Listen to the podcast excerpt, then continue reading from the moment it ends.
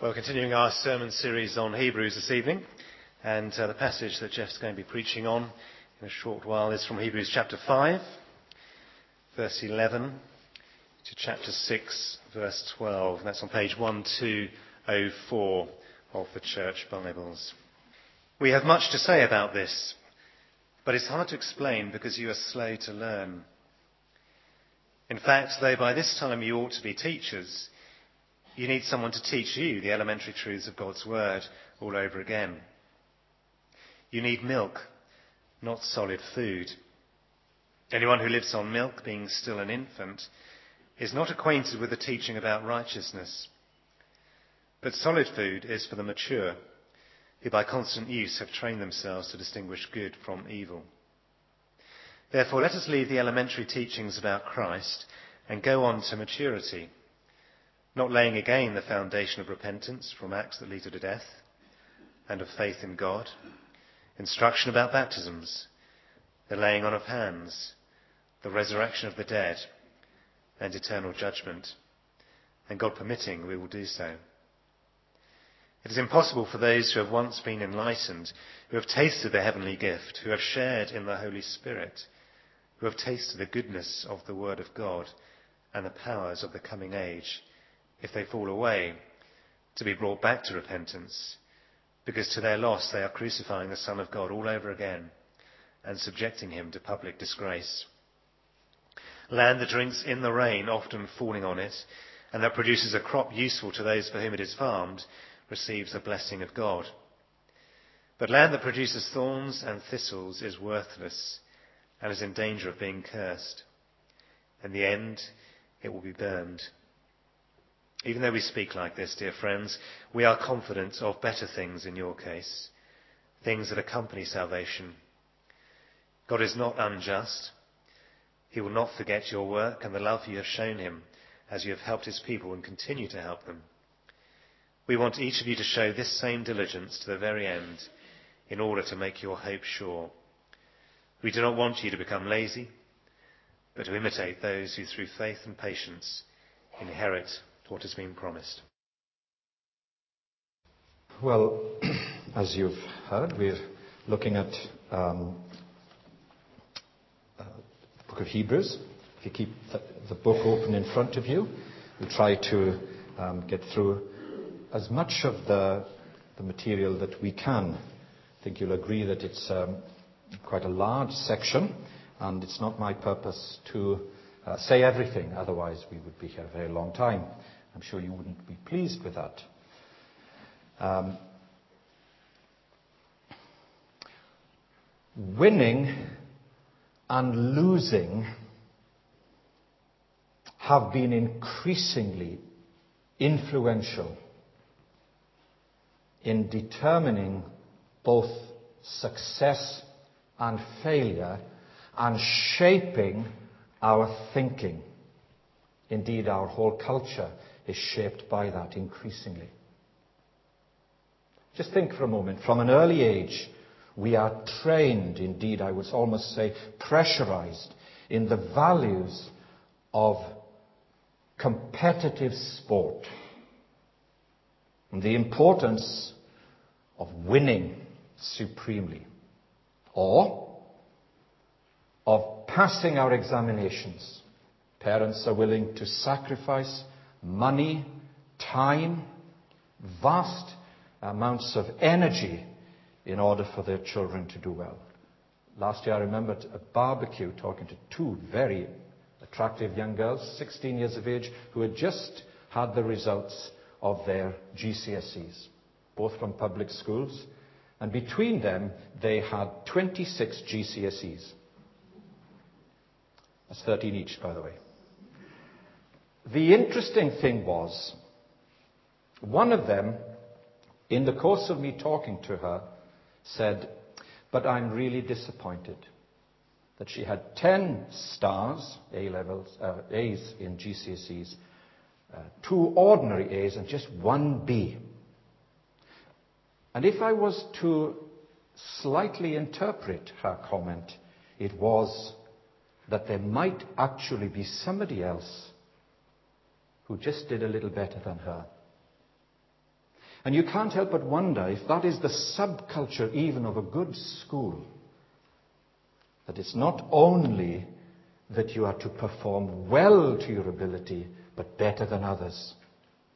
It's the air that we breathe. It's the way that we think. Success tends, both in popular, particularly city culture, to be given a largely wealthy orientated meaning. Millions of people tonight will be watching their televisions and they'll want to know who is hired rather than who is fired. That's the culture. Hiring and firing. However, this is a sort of a major symptom, almost a disease, one might say. The illusion is this that success is something added to a person rather than something that grows out of a person. In our thinking, even unconsciously, we're at church tonight, is success what you have or what you have made? Quite legitimately. Or is it essentially, intrinsically, success, who and what you are? And that is always the counterculture when we look at Scripture and we think of the prevailing atmosphere in which we have to live and ultimately die. A major symptom then, I wonder if you've got that sentence, of this disease is the illusion that success is something added to a personality rather than something that grows out of a person. Material prosperity without spiritual prosperity in the conclusion of the Bible is therefore a curse and not a blessing. We would want to strive for both, sure. But often the one will gain mastery over the other. So it has been dubbed by people outside the church affluenza. The global pandemic has been here for a very long time. We breathe it and we take it in. We strive for it. Yet somehow the success spoken in Scripture is this bountiful shalom of God. That sense of well-being. It has a multiple meaning. It has the word, obviously, peace. It has friendship. It has common grace as well as saving grace. It has well-being, prosperity, health, luck, kindness, salvation. That is this big word. And as we entrust our lives to Almighty God, that blessing becomes more real, more evident. Perhaps not so much self-consciously, but as people look on our lives and see our priorities and discern the way that we live and the issues we're willing to let go for the greater good.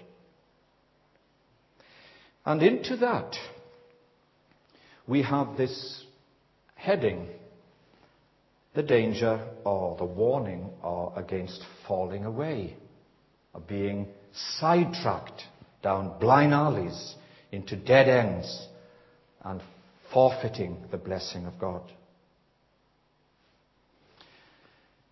We think of this uh, reading and uh, the heading there, as it is in Hebrews 5 and verse 11, warning against falling away. This whole section is, is difficult with that sort of background introduction as to how we define, how we can understand what is success or failure. And the Bible doesn't use those terms. It speaks in terms of maturity, of going on, of life in its fullness.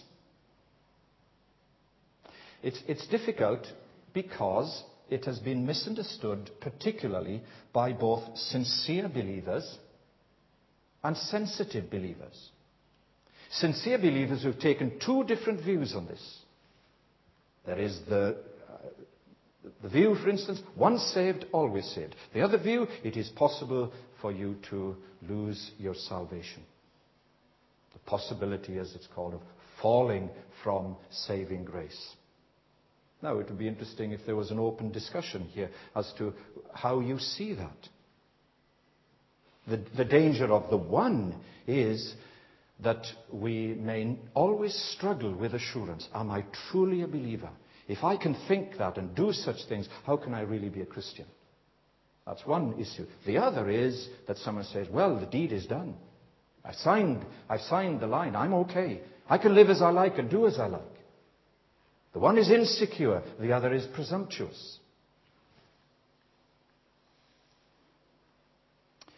And then temperamentally, whichever of those some people embrace, some people are of a more sensitive nature and will always tend to look in upon themselves, be somewhat introvertish, and question their motives. A key verse, therefore, is, is important in this whole issue, and I'm not even scratching the surface on uh, some of these um, implications. In chapter 6 and verse 12 is the concluding verse that we have. It's, quite interesting, isn't it? When you think of all those doctrinal, theological issues, the summing up verse in Hebrews 6 and verse 12 of our reading, we don't want you to become lazy. Isn't that interesting? But we do want you to imitate those who through faith and patience inherit what is promised. Now, keep in mind, there, I suggest that's a key verse, and we'll make reference to it in a moment. But keep in mind the big picture. The big picture in terms of what we, we've thought of success or failure. The terms are different. It's progress. It's growth. It's fruitfulness. It's self-sacrifice. It's maturity. It's an altogether different, reference point. So we're going to have three negatives and one positive. The first is this. In chapter 5, verses 11 to 14, it's the problem of ignorance. The problem of ignorance. Which, in the summing up verse, seems to stem, surprisingly, I say to you, from laziness. We do not want you to become lazy. Spiritually, morally, doctrinally, lazy. But St- stay with, with this text. Look at chapter 5 and verse 14. The, the comparison between an infant and someone who's an adult. So, verse 14. But solid food is for the mature, who by constant use have trained themselves to distinguish good from evil. There's a sense that discernment becomes a byproduct.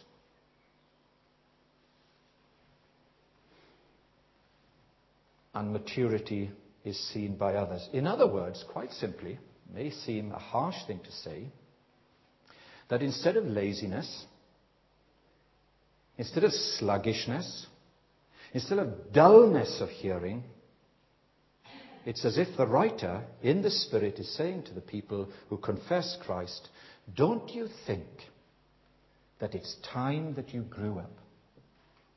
I wonder if you have occasion to say to, to your children, at a certain point, with certain behavior where your expectation legitimately is better than what they're doing, why don't you grow up? If you want me to treat you like an adult, behave like one laziness, sluggishness, dullness. The, this, is, this is a one liner from verse 14. Solid food is for the mature. I did something today. Um, we were serving hot dogs and burgers, and um, this young mum comes in with the prettiest little 10 month baby, and she wants a hot dog. I said, I'll take her. So I took her. She ate a hot dog. Now, If I said to that mother with this young child, why don't you ever give little, I can't remember the child's name actually because I snatched her away.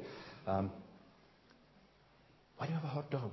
Why don't you eat a big burger? Well, of course, that's ridiculous. However, what the writer is saying is if you have lived such a long time, and if you've embraced Christ, where is your appetite? Where is your appetite? Why don't you grow up? Solid food is for the mature, milk is for the immature. It may be perfectly legitimate for a 10 month child, but not for a 10 year believer, or more or less. Secondly, the problem of immaturity. The problem of immaturity. Chapter 6, verses 1 to 3. Yes, we, we, need to be established in the basics. And there are six of the basics that are highlighted there. But then, having been established, we've got to go on.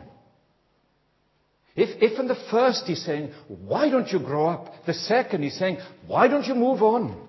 Why have you got stuck? What are you doing? Now, I don't know how you feel about that. Solid food is for the strong. Progress is for the mature. A solid foundation makes you secure. So, chapter 6, therefore, in the light of that, let's leave the elementary teachings about Christ. It doesn't mean abandon them. But having been taught these, let's make progress.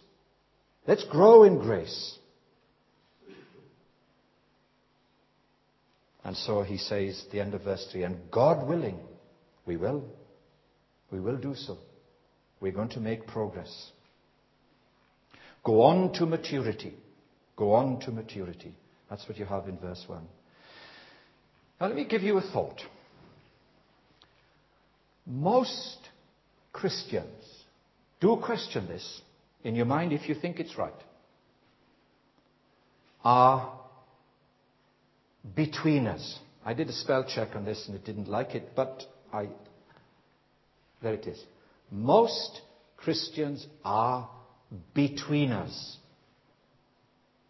in two ways in a positive way and in a negative way, which we're going to explore together. Stay with me on this now. Think about this. And, and think about yourself and nobody else.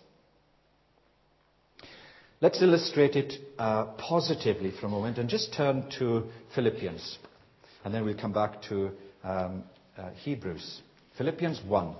This is the classic um, betweener of a Christian, of a believer. Philippians 1 21 23, page 1179. Paul is saying, and some of you will be familiar with the King James Version says, I'm twixt between. So the actual word is used. It isn't here, but the, the meaning is nonetheless the same. Philippians 1:21. For me, this is the classic, isn't it? For me, for me, for to me to live is Christ and to die is gain. If I am to go on living in the body, this will mean fruitful labor for me. Yet what shall I choose? Now, he's the, he's the in between. He's the, he's the betweener at this point. I do not know. It's a bit of a dilemma here. I am torn between the two. He's a betweener. I desire to be part and to be with Christ. He's not depressed or anything like that. He's just saying, this is, this is, this is something great which is better by far, but it is more necessary for you that I remain in the body. Convinced of this, I know that I will remain, and so on and so forth. It's the classic positive betweener. I was relating this um, to, to, the elders on Wednesday evening, and um, just making this comment. When that great leader and teacher, David Watson, was diagnosed with bowel cancer and subsequently died of it. And though there were people in the church that said, well, you can go uh, private, he says, no, I'm going to queue up in the NHS just like everybody else. Why should I be different? He's a man of immense conviction. And John Wimber gave a prophetic word that he was to be healed. And he died. And he knew that he wasn't getting better. And instead of being disillusioned by this prophecy, he said this in my illness. It's in that book, Fear No Evil. He said, I have learned, I have learned, instead of being willing to go to heaven and wanting to stay on earth, to wanting to go to heaven, but willing to stay on earth. There is a tension, healthy or diagnosed with cancer. There is a tension. But what we know for the believer, this betweener, is a powerful thing. It's a powerful thing. Most Christians are betweeners in two ways. That's a very positive one. And at this point, it's good to have a positive note. But there's also a negative one. Come back to um, Hebrews chapter 6 and verse 1 and, and these verses. You see, the truth is that the believers, as there is this constant reference to the children of Israel coming out of Egypt, are the classic betweeners in this way. They'd come out of Egypt, but they hadn't entered Canaan. They'd come out, if you like, of slavery and oppression, but they hadn't entered into the liberty and the freedom and the joy and the bounty of the children of God. Sometimes that is a miserable state to be in. Sometimes.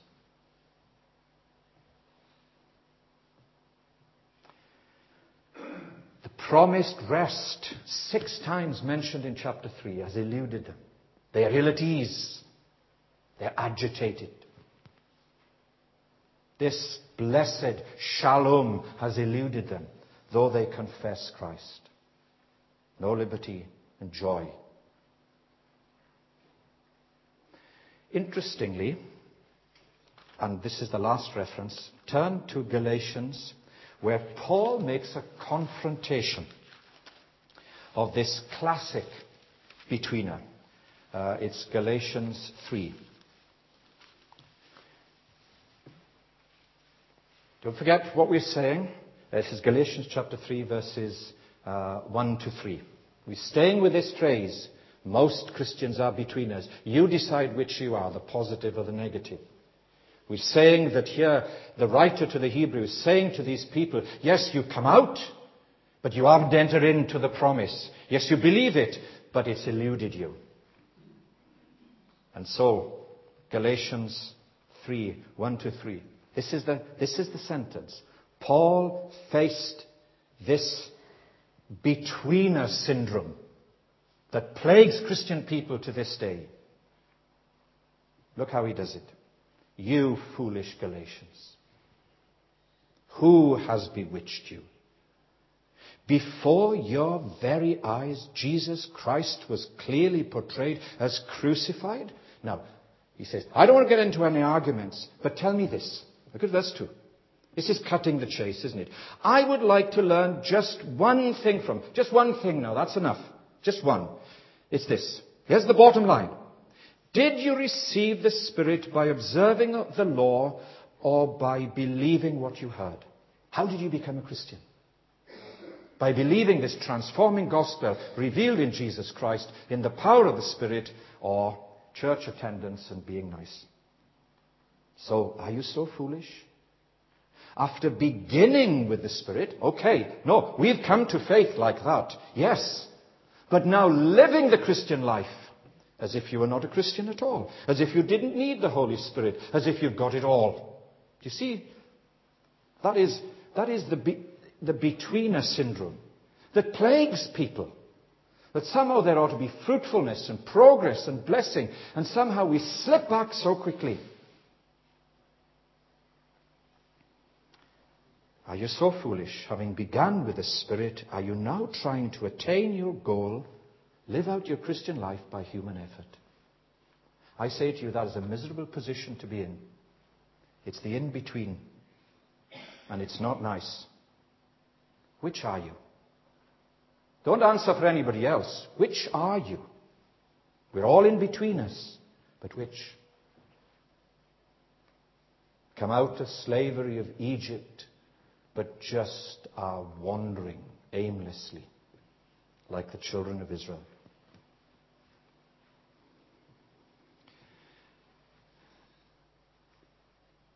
Let me read something to you that I picked up in the course of preparing this sermon. It's this. See, see if you can take it in. We live in deeds, not years, in thoughts, not breaths. In feelings, not figures on a dial. We should count time, our time, by heart throbs. He, she most lives who thinks most, feels the noblest, acts the best, and he whose heart beats quickest actually lives longest. Life's but a means unto one end, and that end is God. He's the end of the journey. Some of you, just out of the sheer weight of years, might be nearer, but who's to know? Who's to know?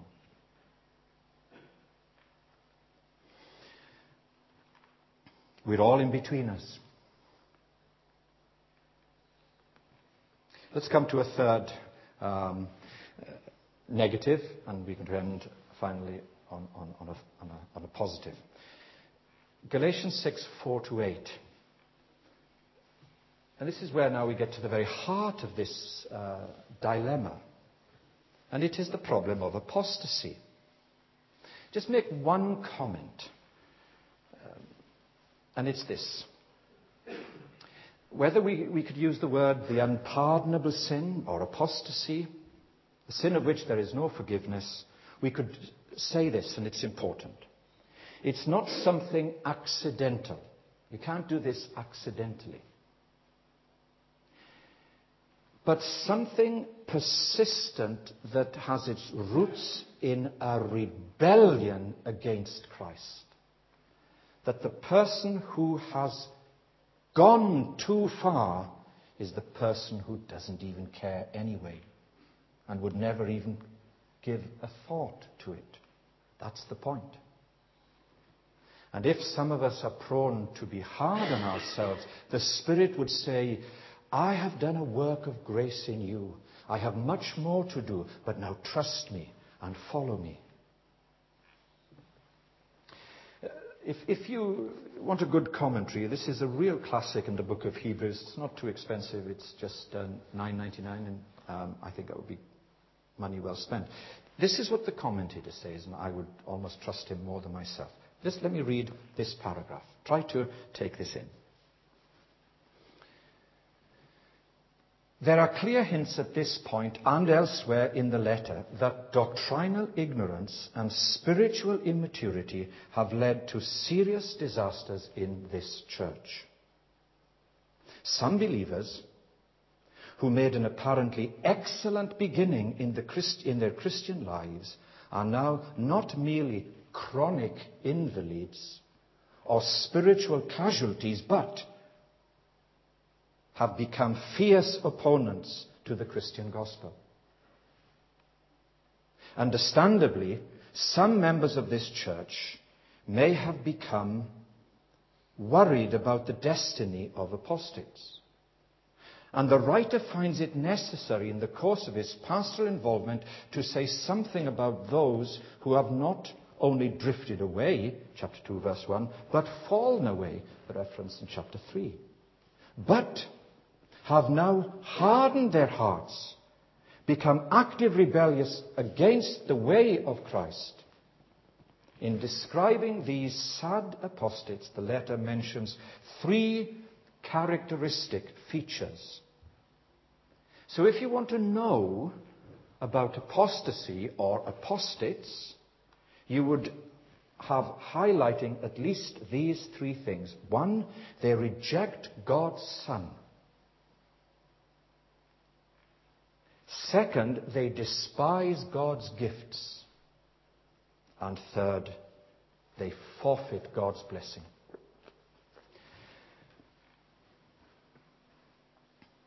Let's look at these very quickly. A. They despise God's gifts. Why does he say that? Well, look at verses 4 and 5.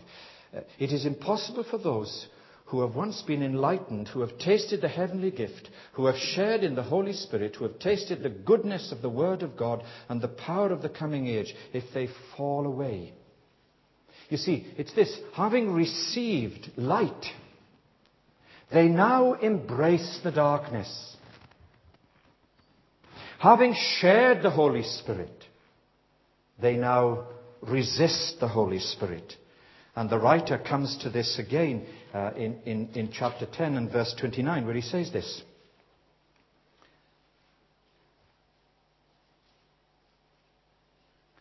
How much more severely do you think a man deserves to be punished who has trampled the Son of God underfoot, who has treated as an unholy thing the blood of the covenant that sanctified him, and who insults or grieves the Spirit of grace? And it's a question. Secondly, apostates reject God's Son. You see in verse 6 if they fall away to be brought back to, back to repentance because they, their loss, because to their loss they are crucifying the Son of God all, of, all over again and subjecting him to public disgrace. Crucify him, crucify him. That's almost inconceivable to be a believer, isn't it? They turned to the crucified Christ. Once now they turn from him. And thirdly, they forfeit God's blessing. You have that in verses 7 and 8. And what you have here is, is, is what you have here is the, the land that drinks in the rain, often falling on it, and produces a crop, crop useful for those for whom it is found, receives God's blessing. If you could use a different analogy, the same sun that brings life can also create arid wilderness. This pastoral warning is brought to a close with a parable. God's blessing on both the harvest and a garden overrun with weeds. What's the difference? The difference between cultivating and not taking our opportunities and not, cultivating the fruit of the Spirit or the bitterness of rejection. We are not among those who are to forfeit the blessing. And so the writer now says, I think I've said enough. And so, verse 9, even though we speak like this, and, and pastorally is almost a sense of hesitation and reluctance. There you are, I've said it. Now please pray about it. Let's do it together.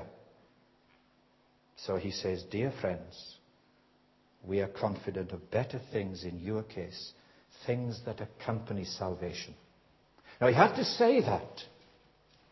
And this comes to the positive thing. Uh, fourthly, verses 9 to 12, the prospect of better things, greater things, glorious things. What things? Well, what a surprise. Just let the, the, the verses speak for themselves. In verse 10, surprisingly, your work. God is not unjust. Verse 10.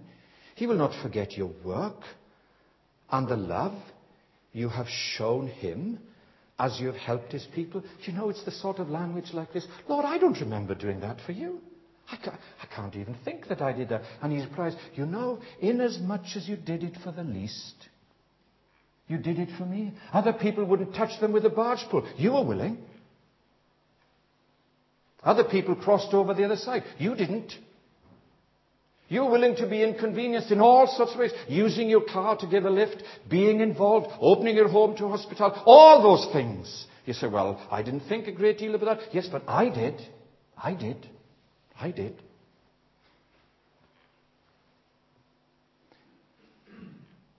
I had a flashback with this and thinking about the Sankey's hymns which I was brought up on. There's a work for Jesus none but you can do.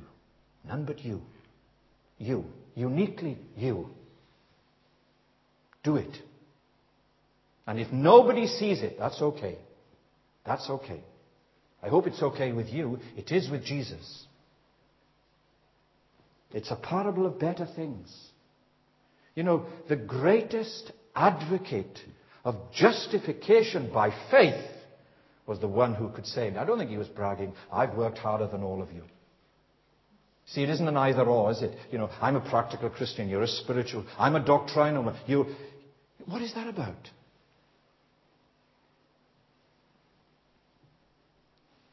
It's your work. Your work. Uniquely you. And of course, in verse 10, it's your love. Your love. Uniquely your love. Your kindness. Be kind when nobody else is.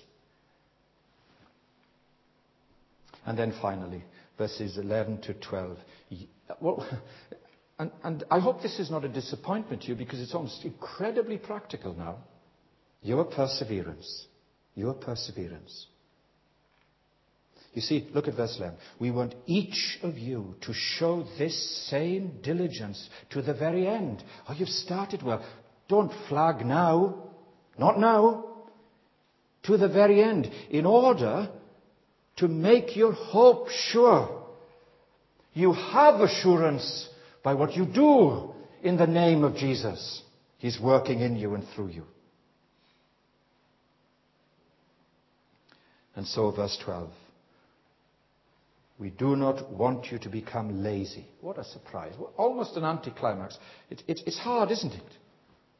But we want you to imitate those who, through faith and patience, inherit what has been promised.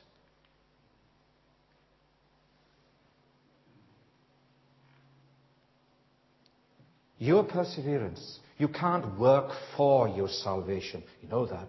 But for sure, you can't work without it. And your work is often the only demonstration that other people have. Work out your own salvation with fear and trembling because it is God who is at work in you.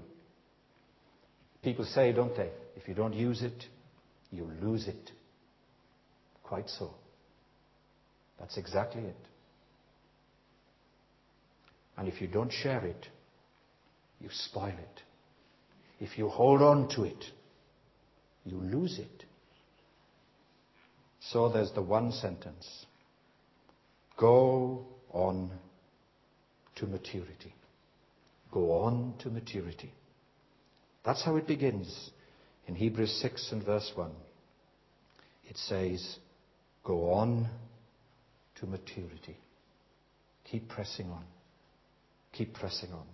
And as an expression of that, we're going to sing now this song, which really is, uh, encapsulates and focuses on this theme, in Christ alone. And the service is structured in such a way that we can make our response in these words that are so much a part of the theme that we might confess and then celebrate and enter in afresh to the assurance that we have in the Lord Jesus. In Christ alone, my hope is found. He is my light. He is my strength.